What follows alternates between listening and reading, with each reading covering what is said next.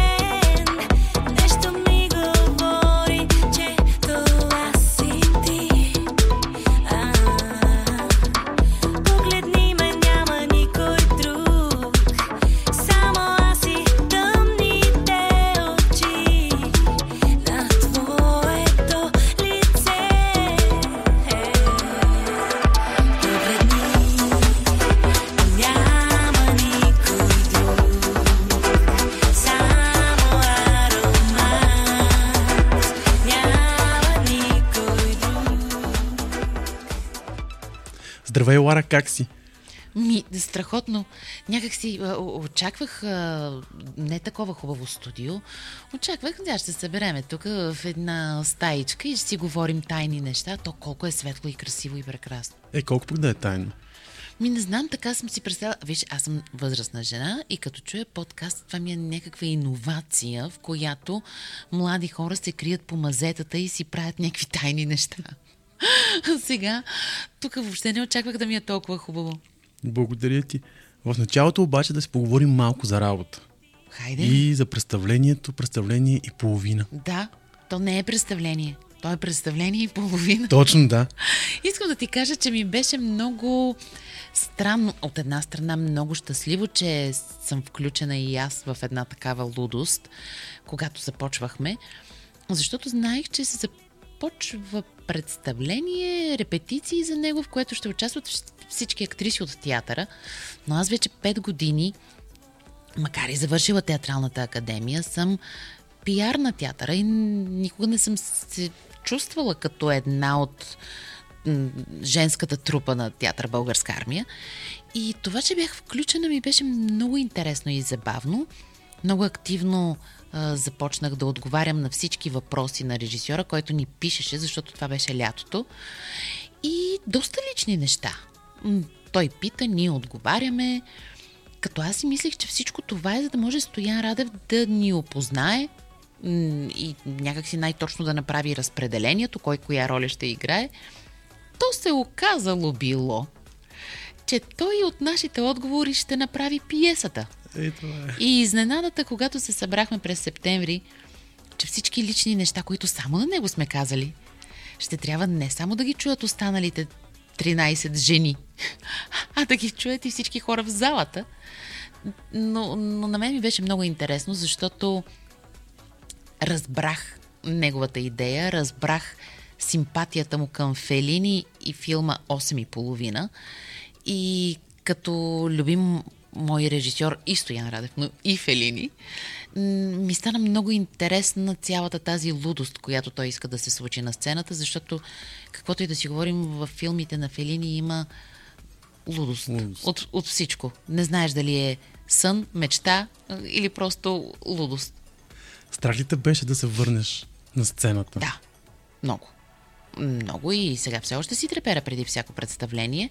Това, което ме спаси, мен самата, е, че не играя роля.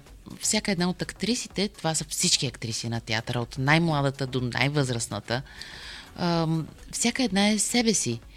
И моя опит в професията по-скоро случил се пред камера, в телевизия, в радио, е там, където съм била себе си. Била съм си Лара. не съм много сигурна, поради малкия опит, който съм имала като актриса, че съм много добра в това да бъда някой друг. И в това да бъда себе си в една такава откровенна форма, подобна на по-скоро на стендъп, отколкото на театър с сюжет, много ми помогна да се чувствам комфортно и да съм си окей. А помниш ли първите минути, преди да излезеш на сцената? Какво си каза? Човек много е страшно. Значи, истината е, че самото представление, когато започва, аз съм зад завесата, защото това е един спектакъл, който е от малкото представление в днешно време с голяма червена завеса, както си е в театъра. И аз съм зад завесата и усещам още когато става тъмно, преди премиерата, ние сме репетирали достатъчно дълго време, но момента, в който стана тъмно, и аз си казах, и сега, какво трябваше да се случи? Аз какво правя? Сега, като излезна аз, какво казвам? Това са тези моменти, в които актьорите наричат бяло петно. Аз също си мислех, че момента, в който излезна, няма да мога да кажа и думичка. А, но не. То просто започна и се случи. Значи е твоето. Със сигурност. А това представление със сигурност е моето, само да не се подлъгват хората, защото казват, нали, че се е получило, че такова, да не се подлъгват да ми дават следващи роли. Не. Аз искам да съм си себе си и да играя само в това, за да не развалям иллюзията, че съм добра актриса. ще вземат да ми дадат нещо сложно, да се издъня и всички ще разберат истината, че всъщност не ставам. Е, как не ставаш? Глупости говориш сега. Нека да запазим иллюзията. Добре, че, да че я съм запазим. много добра в представление и половина. Добре, но пък нека да те върна назад във времето. На 16 попадаш в БНТ. Как стана това нещо? Да, даже си мисля, че доста по-малка, на 16, като че ли вече започнах да водя милиони едно желания сама. Преди това, а, току-що се беше родил брат ми, аз бях току-що станала на 14 години. И е, аз ходех в театралната студия на Бончо Урумов в театър Сълза и смях, в която бяха голяма част от популярните в днешно време имена, включително и Сани Армутлиева, не само актьори, като а, а, Иван Ласкин, Светла му памет, Иван Орумов, а, Кристина Янева, Мира Гоговска, много известни... Искра Ангелова била Искра. Ангелова, Иван Радоев, Гого Каркеланов. Много хора бяха по това време в студията, след това и много други личности са минали оттам. Но си спомням, че дойдоха от телевизията, тя беше една и единствена, да търсят деца, които да бъдат водещи на Милион и едно желание, като идеята на създателя на предаването Румен Николов и по това време режисьора Димитър Шарков беше група деца да са водещи. И казаха всяко дете да стане, да си каже името. Ние бяхме 14-15 годишни. И след това да си седне, като те записваха имената на готините. Да. Готините бяха Мариана Жикич, Саня Армутлиева, Искра Ангелова, Иван Радоев и още там други момчета имаше. Аз не бях от готините. Никой даже не ме спомена. Лошо ми стана. И те, като си тръгнаха екипа от телевизията, аз помолих да ме пуснат, за да отида до туалетната. Да. Истината е, че аз догоних хората от телевизията. И казах, извинявайте, аз малко се разсеях така, но не чух, вие мен казахте ли ме? И те почнаха да се смеят и казаха, бе, ние тебе те търсим, бе, Е, човек. това е.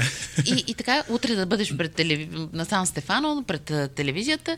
И аз отидох и започнахме една група, която имахме няколко предавания, две-три направихме заедно. Разбраха, че тази форма на милиони едно желания с група деца нещо Не не им харесва, не работи. Ще върнем старата форма. И ето с бате Влади станах, започнах да водя с него, след време започнах и сама и така. Човек каквото си мечтае, трябва много да внимава, защото то- това му се случва.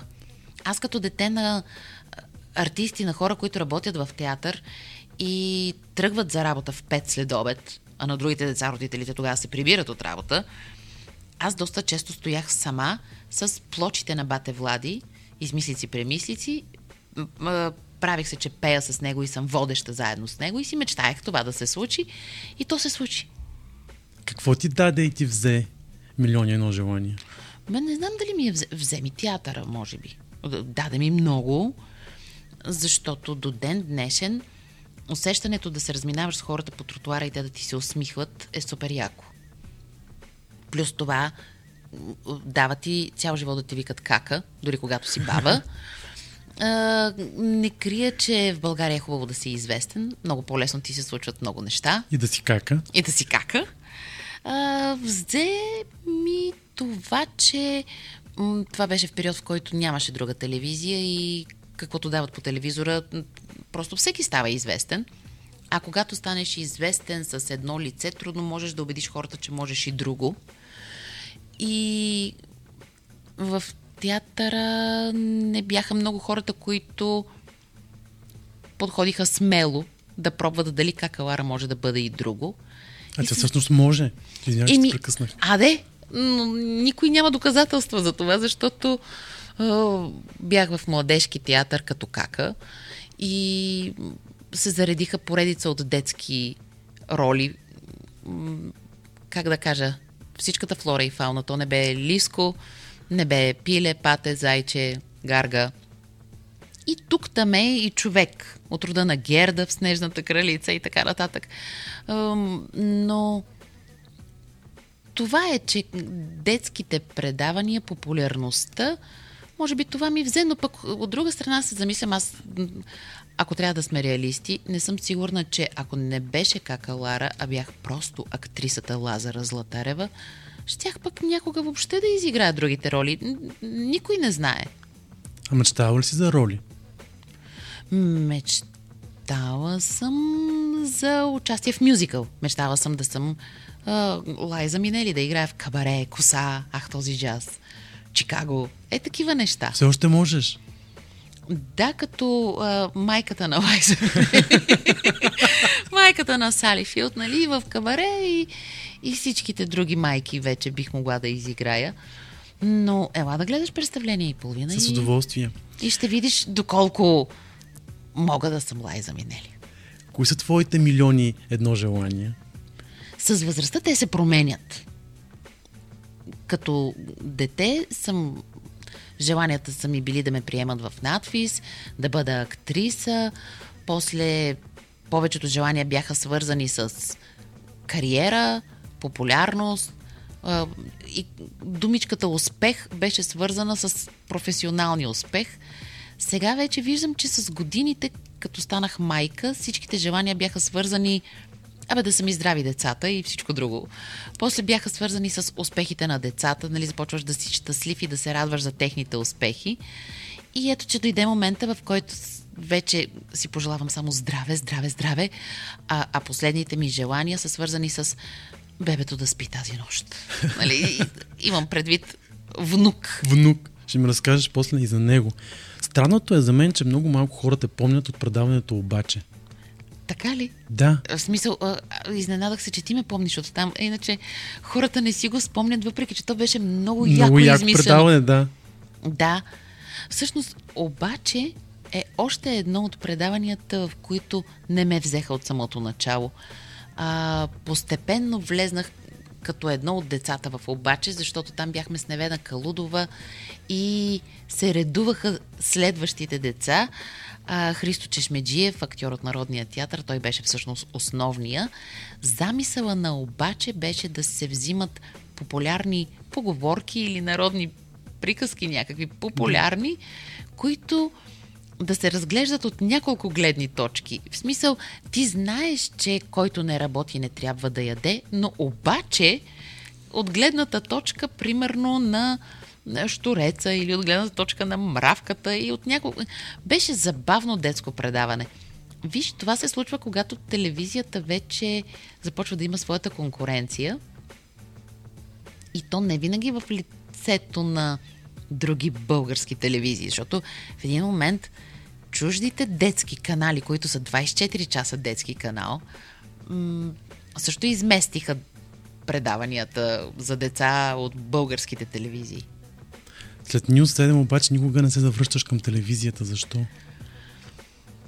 Боже, колко много неща знаеш. Аз се чувствам тук като на диванче на психиатър. Ами, след News 7 и TV7 доста са хората, които не се завърнаха. Не, всъщност истината е, че доста вече от колегите ми журналисти всъщност вече работят в някои от големите телевизии. И в BTV, и в нова телевизия, И в БНТ има. и в БНТ, да. Като че ли ние, дето по-не бяхме пердета, по-тежко преживяхме Нюс 7 и то не е края на Нюс 7. За мен беше тежко да преживея отношението на хората към мен, докато аз бях част от Нюс 7. Защото аз съм много разглезена от детските предавания и съм свикнала всички да ме обичат.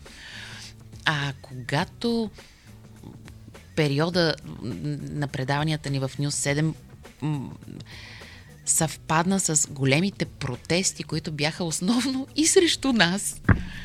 И беше много странно, че цялото ми семейство, родителите ми, брат ми бяха на тези протести, детето ми беше на тези протести, децата ми. А, аз бях една от тези, срещу които те викат. Ми беше много тегаво. Да минавам с количка с малко дете през докторската, примерно, и да ми подвикват гадости някакви хора. Беше ми ужас. Да каниш гости, които ти казват, да, Лара, много те харесвам и, и харесвам твоето мислене и начина по който правиш предаването си, но да ти призная, въпрос на принцип е, че няма да стъпя в тази телевизия. И аз тогава работех с супер верния ми човек, превърнал се в много верен приятел Милена, мой продуцент, с която и до днес се чуваме. Ние се оказахме, въпреки много силни характери, много така. Абе, не бяхме от пердетата, на които ни беше все тая, че хора, на които ние държим, ни отказват да ни гостуват само заради марката на телевизията и може би бяха прави. Може би аз нямаше да гостувам в Нюс 7, ако бях от другата страна. А сега?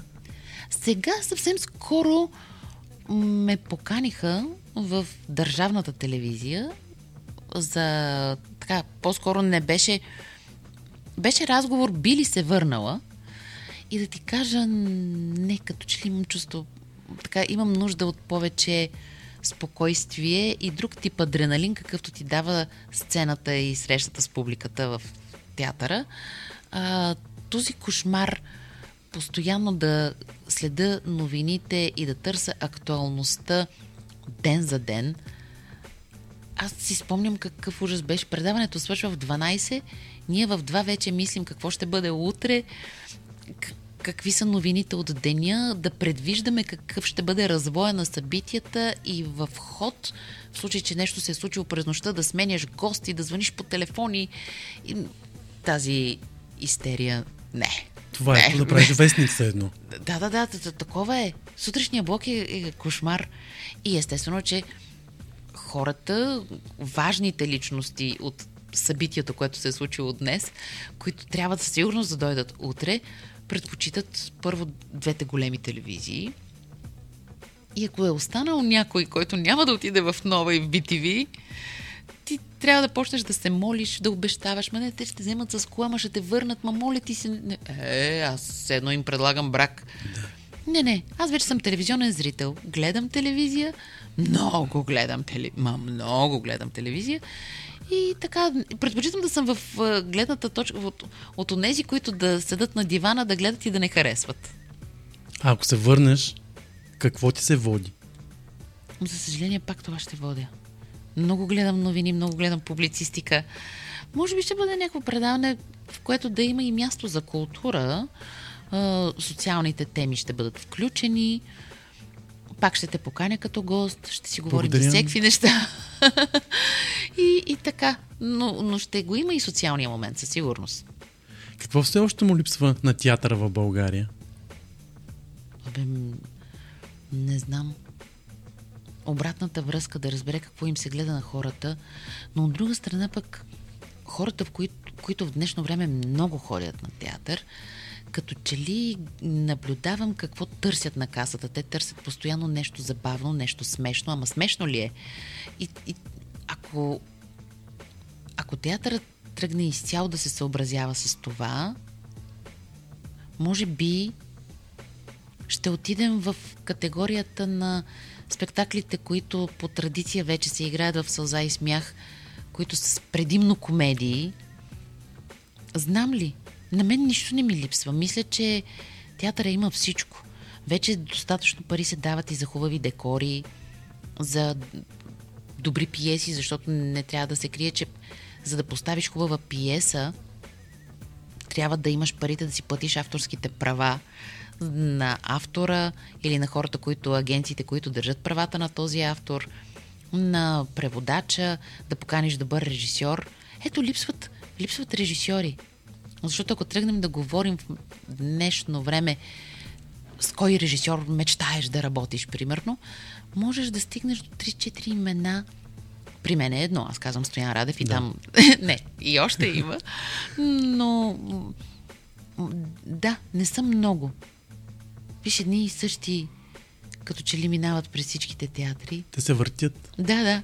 А защо е така? Защо никой вече не му се режисира театър? Може би не смеят да, да рискуват директори, за да поканят млад творец ли.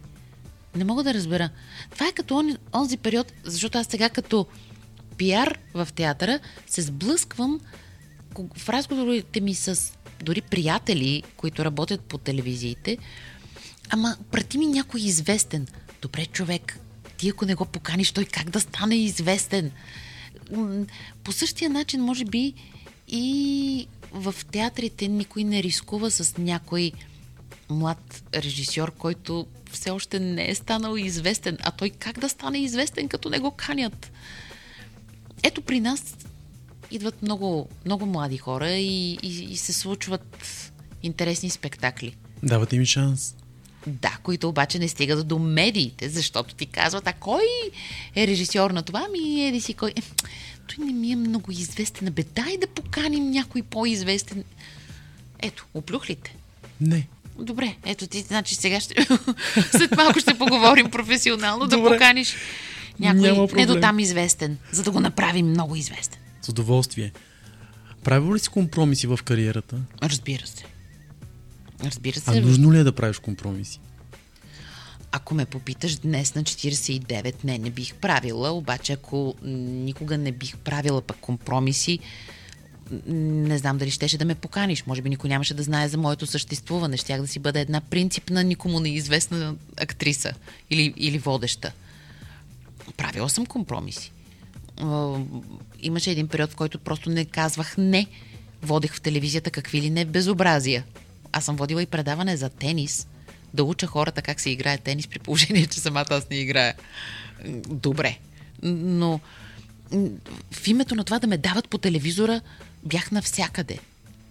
Разбира се, може би не е много популярно хората да казват истината, защо са влизали и в Big Brother като участници. Сигурно е много готино да кажа, че съм участвала, защото това е едно предизвикателство за мен, една провокация да изуча себе си и да разбера какво съм аз. Глупости влезнах за пари. защото ясно. виповете, така наречените, просто известните личности в Big Brother участват там срещу хонорар. Няма какво да се лъжем. Това е работа. И да, там си като на работа. Лошото е, че забравяш в един момент, че си като на работа и започваш да показваш онези черти от себе си, които иначе не би искал никой друг да ги знае. И зависи доколко си противен, всички хора го разбират. и да, имало е такива компромиси. А в личния живот правиш компромиси. Ме да ти кажа, такъв чак компромис да съм правила, от който да ме е срам. Не, мисля, че повечето неща са били в името на това всичко да е наред. И то така се е случвало. Аз мисля, че в личния живот без компромиси стига да не са кардинално срещу твоите принципи или срещу личността ти, имам предвид жените, които търпят да бъдат унижавани, мачкани, бити и така нататък и да търпят в името на детето да има двама родители. Нали, такива неща не бих търпяла, но иначе нормалните ежедневни компромиси в ежедневието, в бита, кой ще измие чините, кой ще сготви кой ще напазарува. Според мен това го правим всички. Ими да. И ето сега, ако Веско не ни слуша или не разбере, бих казала, че не винаги готви много вкусно, но аз винаги казвам, че е супер. в името на това да не му убивам желанието, защото ако му каже не става човек, това не, той ще вземе да спре да готви. Ще трябва да готвя аз. Идеален компромис. Казваш супер, много е яко, защото пък и на другия ден аз като сготвя не е особено хубаво и той казва, «М, чудно си е, много си е добре. И така, с повече хляб си, Се яде. Съжаляваш ли, че на времето си тръгна от БНТ? Не. То си тръгна предаването Милиони едно желания, защото стана много трудно да се случва това предаване, понеже хората не знаят, но всички филмчета, които се излъчват, трябва да им се плащат авторските права.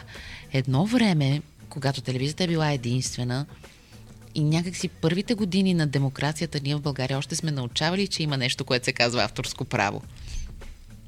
Има ли филмче Винето, примерно, и то ако е собственост на телевизията, то е собственост за винаги. Ти си го излъчваш колкото искаш. Но някакси след 2000-та година се появиха и компании, които тиражират филми, държат правата на големи марки. М, Дали са Disney, Warner или някакви такива, м, просто трябва да си плащаш правата, за да ги излъчваш. И стана малко невъзможно телевизията да плаща авторско право за да се, на всичките филми, които се излъчват по милиони едно желания, при положение, че пък да речем регулатора СЕМ забранява да има реклами в детските предавания и то невъзможно. Към днешна дата, ако се сещаш, няма нито едно детско предаване. Ай. То не може да го има, защото няма откъде да дойдат парите. Ай, са всички в ТикТок. Да. М, Няма как според мен. И знаеш ли, много се изненадах, когато това лято се оказа, че съм изключително популярна сред някакви деца, защото децата не са били, днешните деца не са били родени, когато спря милиони едно желание, но се оказа, че тъй като аз и Бернарда, голямата ми дъщеря, доста активно озвучаваме в едни детски анимационни сериали, някакви деца по морето ме гонеха, за да говори ми, говори ми като Луси. Хайде сега, говори ми като не знам си какво. И викам, боже, аз се върнах в годините назад. Децата да ме преследват и може ли да се снимаме? Не защото съм какалара, защото съм глас от анимационния им сериал Къщата на Шумникови. Да. И, и ми беше много забавно. Така че децата днес си имат своите детски канали. Аз виждам на какви канали заспива дъщеря ми, която е на 11 години, но продължава някаква анимация да си върви и тя да си заспива на това. Но няма да си пусне, примерно, нали, предаване, Порно. което... така. Пуска го сигурно тайно. И може пък още да и е рано. Рано е. Разкажи ми за Март, твоят внук. Ами аз отскоро го виждам по-често. А, той вече стана на един месец. Всъщност вече стана сега на 16 и на м, 40 дни, когато, нали, онези безобразни суеверия до 40-я ден да. да не излиза навънка, глупости, Март излиза навънка по улиците още от доста по-малък. Има ли слънце, Марта навън. А, но в началото и аз около премиерата на представление и половина бях доста по-ангажирана, а и се ме беше страх от а, грип, да не го заразя с нещо. Стоях с кафандър, маски и някакви дрехи допълнително облечени, за да не пренасям вируси. То пък и какво да му се радваш на такава стафида малка, която не реагира на теб да те вижда. Но сега вече е по-различно. Вече Сега расте. вече, еми деца вика си отвори очите. Да. Видях го с отворени очи. А и седи, у, опитва да се усмихва. Абе, готино си е. Само дет не мога да разбера, че ми е внук. Аз съм убедена, че съм го раждала. Но Бенджи твърди, че е тя. На какво искаш да го научиш? Ми де да знам да е готин и да може да, да се смее. Защото има хора, които много трудно се смеят.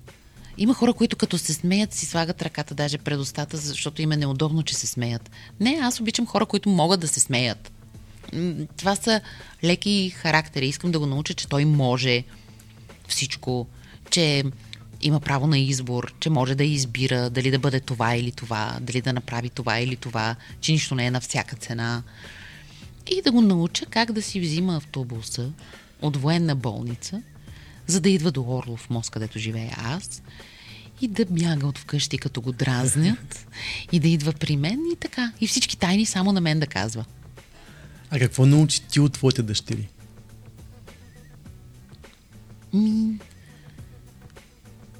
Това, което научих, са по-скоро нещата, които са свързани с мен и с родителството. Научих, че човек може всичко, когато му кажеш, че може всичко. А, че когато съм се опитвала да бъда много откровения, критичен родител, който казва, ами, да, много хубаво направи, това не може и по-добре, това на никой не помага. Едно дете трябва да знае, че може всичко и че го прави най-добре. Самочувствието, с което расте едно дете, го прави след време успешен човек, който не се страхува да рискува, защото е научен, че, че го може. Че по-скоро да не се страхува от неуспеха, а да вярва в успеха. Ето такива неща научих. Научих, че да си откровен родител не е толкова яко. По-добре казвай на детето, излъжи го, но му казвай, че е супер. И то вземе, че стане супер. Като кажа за а, неуспеха, страшно нещо ли е провала? Голям провал не съм изпитвала. Страх ме е понякога от провал. Самия факт, че след Нюс 7 не, не се осмелих да се захвана пак с телевизия, въпреки че Нюс 7 предаването ни не беше провал. Много хора, много хора го харесваха, много хора го гледаха, но много хора и не ме харесваха, ти казвам, заради това предаване. Както ти казах, заради по-скоро е, бранда News 7 и TV7. И да, много пъти не съм правила нещо от страх от провал. Знам, че ето сега в момента е много модерна тази форма на моноспектакъл, на стендъп. Аз много неща мога да разкажа и мисля, че бих могла да направя нещо, което да е интересно на хората. С Драго Драганов, известен като Драго Чая, дълго сме си говорили, че можем да направим супер яко представление, защото по някакъв, някакъв начин голяма част от хората живеят с носталгия по това време и ние двамата бихме могли да им дадем поне час и половина спектакъл, в който те да се върнат към това време и да им е готино. Но и двамата сме много страхливи и според мен страха от това да не се провалим ни държи вече няколко години далеч от един такъв опит. Добре, провала не ни направи по-силни. Бе, кой го е направил по-силен Е, провала, как моля бе? ти? М, Мисля, че това ще ме депресира жестоко. Защо? Ми ще си казвам, ето аз не мога, ето за нищо не ставам, ето сега защо не си Ама така седиш си там в... ти, не хората. Аз щом съм се провалила, значи хората не са ме харесали. А аз съм склонна да отивам към това. Да казвам, стой си ти там в началото на 90-те, бъди си там някаква си кака и сега не се навирай на хората в очите пак. Да им обясняваш, аз едно време бях чудесна. Затова ми е готино с представление и половина, защото като ти казвам, че това е едно откровено представление, в което доста откровено си казваме някакви неща, дори и за страха от провал си говорим. И, и много истини се казват на сцената, които даже в интервюта не сме ги разказвали. Рискувай.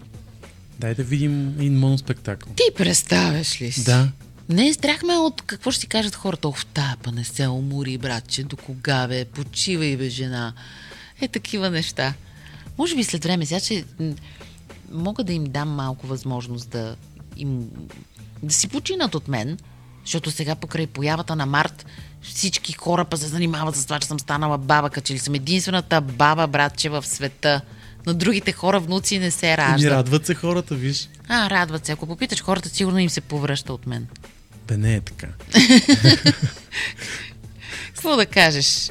Не искаш тук да ме изпращаш с антидепресанти. Сега мисля, че е време за нашата рубрика Моята забавна история. Моята забавна история. Моите забавни истории са много, защото аз съм един доста странен човек, който понякога е склонен да си задава много въпроси, дали е прав в това, което прави, дали така се прави.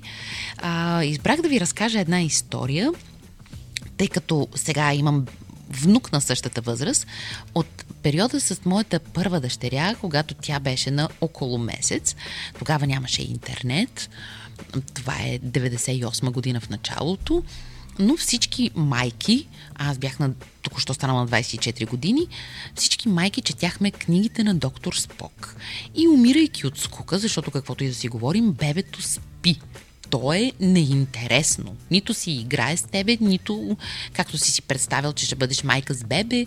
Това е, между другото, само легенда по книжките. Е, Майките, които стоят с количка и четат книга, красиви сред поляна. Не, това никога не се случва. Ти винаги сядаш, отваряш книгата, онова ревва и така. Но в този период бях чела, че на около месец бебето трябва да започне да се стряска на силен шум, на тряскане на врата, на звън на телефон. И аз започнах да тряскам вратата, за да разбера защо Бернарда спи постоянно. Тряскам вратата веднъж, бебето спи. Тряскам втори път, бебето спи. У мен започват да растат съмненията, че тя е глуха. И че аз имам глухо дете. В този момент викам, добре, с вратата не стана, значи звън на телефон. Мобилни телефони не съществуват.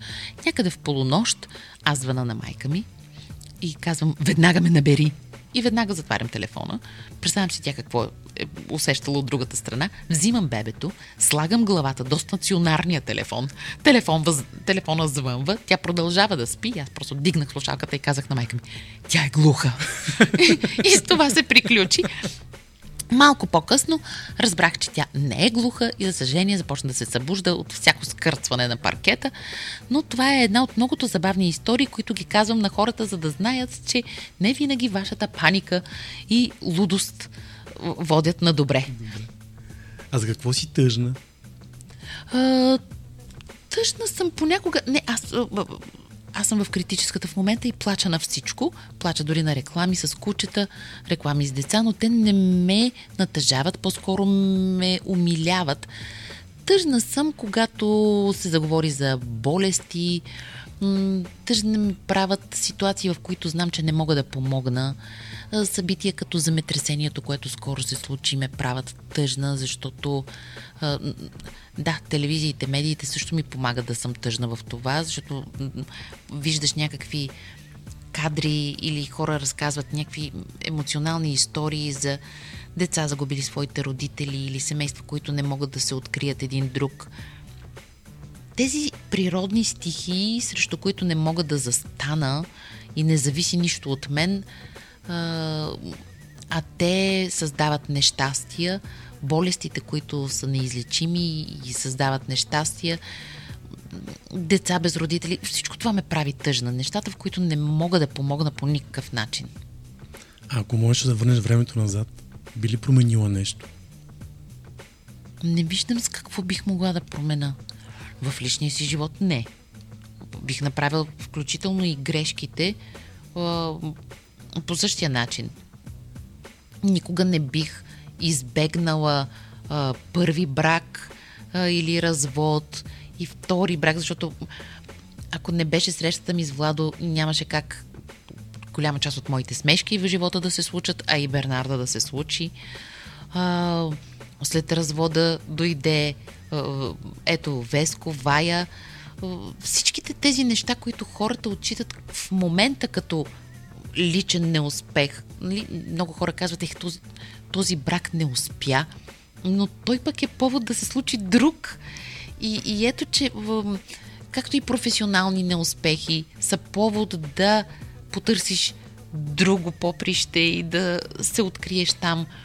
Никога не съм очаквала, че ще ми се случи това, което се случва в момента, като завръщането ми като актриса в театъра на армията. Преди 5 години, когато наистина дойдох в театъра с желанието да да работя за популяризирането на актьорската професия и на, на театъра, ставайки пиар. Но ето, че от едно стъпалце не знаеш, че там стои шансът ти да влезеш в друга стая, от тази стая да идва друга стая, друг коридор. Готино е. Коя песен си ти? Не знам, трудно ми е. Веднага се сещам за песен на Любо. Имам само теб. Защото... Е, но не знам на кой го казвам. Не знам кой е този, който имам само теб. Може би това са ми двете дъщери, но от друга страна пък имам и майка, и внук, и мъж, и, и професия, но не знам всичките от тези песни, в които има а, мечта и надежда, съм аз. Коя си ти всъщност? Човек, който някакси цветно като в дъга, има по всички цветове в себе си.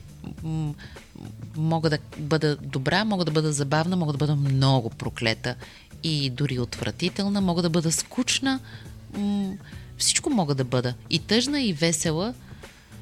Но като цяло мисля, че успявам хората около мен да се усмихват. Въпреки, че ако попиташ пък мъжа ми и дъщеря ми, може би ще кажат друго. Абе, знам ли? Абе, мисля, че съм готина. Факт. на финал искам да те помоля да напишеш нещо в книгата на подкаста. Да. Написвам го веднага. Чакай сега да отворя на тази страница. Значи сещам се за едно, един от спектаклите, които бяха сред онези неща, които ме накараха да се занимавам с театър. Това беше един мюзикъл, направен по а, приказката Копче за сън на Валери Петров мюзикъл, който гледах, може би, сто пъти в младежки театър. И там се пееше като рефрен през цялото време. А, стотина години, какво са това? Животът ще мине започнал едва.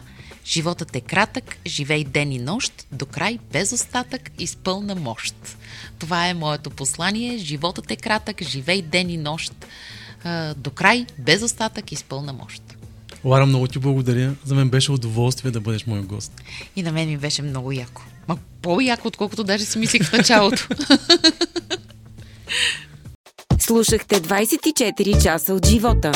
Още епизоди може да откриете на 24часа.bg и във всичките ни подкаст платформи.